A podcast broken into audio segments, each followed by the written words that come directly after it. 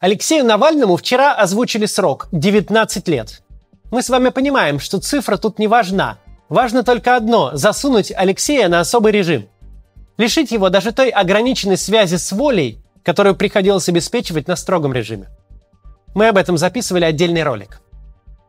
Такое обращение со своим главным оппонентом характеризует Владимира Путина как мелочного, мстительного и недостойного человека. Мы уже о нем это знаем.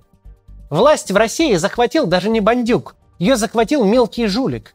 Жулик, у которого нет представления о чести, совести и уважении к тому, кого он считает врагом.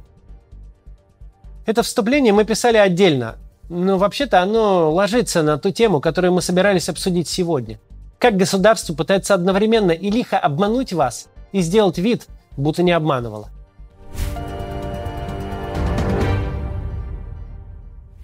Сейчас активно ходят слухи, что осенняя сессия Государственной Думы начнется с поправок, вводящих уголовную ответственность санкций до пяти лет за уклонение от мобилизации. Почему мы называем это слухами? Потому что пока нет ни текста потенциального законопроекта, ни якобы существующего положительного отзыва на него правительства. Тем не менее, потенциальный законопроект прокомментировал депутат, ставший на фоне войны одним из главных законотворцев Андрей Картополов, глава Комитета по обороне. Последний год государство последовательно закрывало лазейки для уклонения от армейской службы в любых ее формах. Но вот чего оно пока не делало, не назначало реальной ответственности. Не назначило до сих пор, хотя могло. Сегодня поговорим о том, откуда берется такой странный дуализм. С одной стороны, очень хотим побольше людей, с другой, очень боимся реально людей наказывать.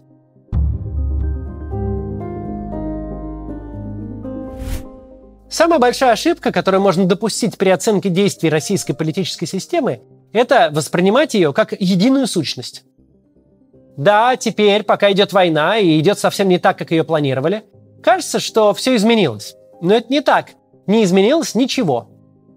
Каждое ведомство по-прежнему внимательно борется за свои интересы. Существует, например, политический блок администрации президента – у блока этого есть одна единственная задача – спокойно и без скандалов проехать как единый день голосования в сентябре, так и выборы марта 2024 года. Для блока война, если и существует, то просто как политический фактор.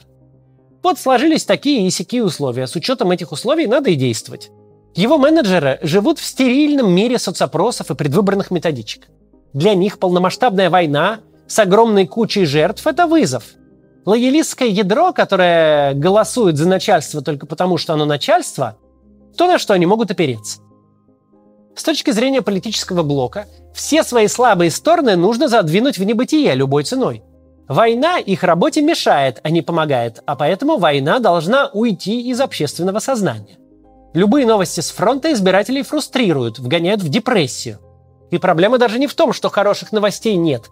Проблема в том, что их в принципе быть не может, Всем глубоко плевать как на территориальные достижения, так и на территориальные потери.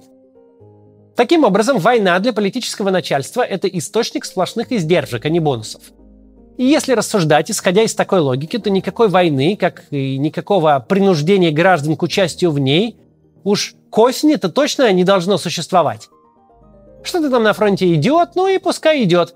Главное, чтобы это не было проблемой избирателя. Таково целеполагание политического менеджмента, для которого смысл жизни и единственный KPI – продлить существование режима в бесконечность. Но есть и те, у кого совсем другие задачи. Есть Министерство обороны. Ведомство, которое не просто ответственно за саму войну, но которое в ходе этой войны стало главным ее лоббистом и главным же законотворцем –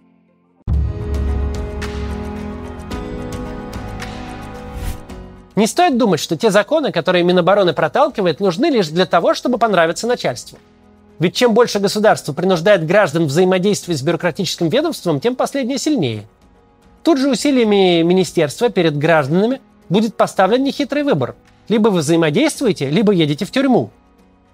Представьте даже в первом приближении, какие масштабы коррупционного обогащения идут за ручку вместе с новыми законодательными нормами – Представьте, что вы хозяин достаточно крупной компании. Не крупный олигарх, эти свои вопросики решают на другом уровне, но большой региональный бизнесмен с фирмой на несколько тысяч сотрудников. Ваш региональный военком перед начальством отчитывается по количеству голов. Ему совершенно без разницы, где эти головы брать. Тем более, когда над головами висит перспектива поражения в правах и пятерки сроку. Так их тогда и не надо по тещиным подвалам разыскивать, сами придут. Военкому без разницы, а вам-то вот очень даже не без разницы. Пригонит ли он автобусы с черными номерами к вашим проходным и лишит ли вас одним днем половины персонала или нет? На что вы готовы пойти, чтобы смерть с косой прошла мимо? Сколько вы готовы заплатить, чтобы военком не уничтожил ваш бизнес и ваших людей? А сколько вы готовы заплатить, чтобы весь план мобилизации по региону был исполнен за счет вашего конкурента, врага или недоброжелателя? Ответ на этот вопрос очень прост. Вы отдадите столько, сколько вообще у вас есть. Чем больше Минобороны получает полномочий по мобилизации, тем шире для него пространство бесконечного коррупционного обогащения. Насколько широко это обогащение теперь простирается, мы можем только фантазировать. Но простирается оно далеко, как у людей, которые властны отправить на смерть десятки и сотни тысяч человек.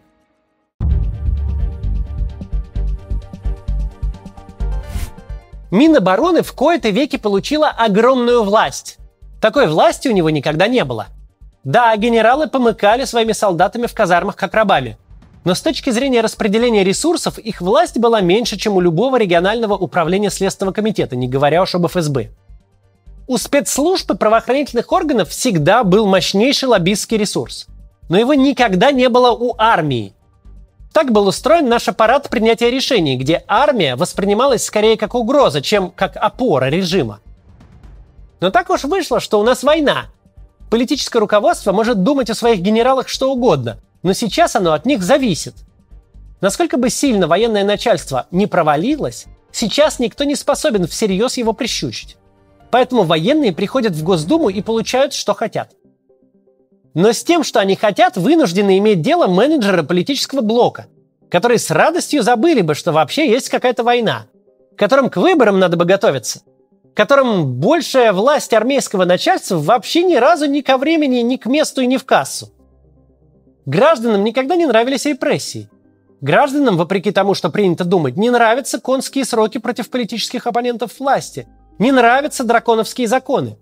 Еще за год до войны опросы показывали, что Россия в массе своей боится не разгула преступности, но насилия со стороны государства. Боится не разбойника с ножом, а массовых репрессий. Когда через Госдуму собирается пройти законопроект об уголовной ответственности за уклонение от призыва, он вступает в противоречие с двумя главными запросами политического начальства. Первый, чтобы в армию шли плюс-минус те, кто не против, а второй, чтобы уклонение от окопа было безнаказанным. Если два этих условия соблюдены, то любая мобилизация и любое проникновение войны в жизнь граждан для общества в целом проходит просто фоном. Не мешает решать политические задачи и не нервирует общество. Но военным на логику это глубоко плевать. Им политические интересы не близки, их волнуют интересы собственного ведомства.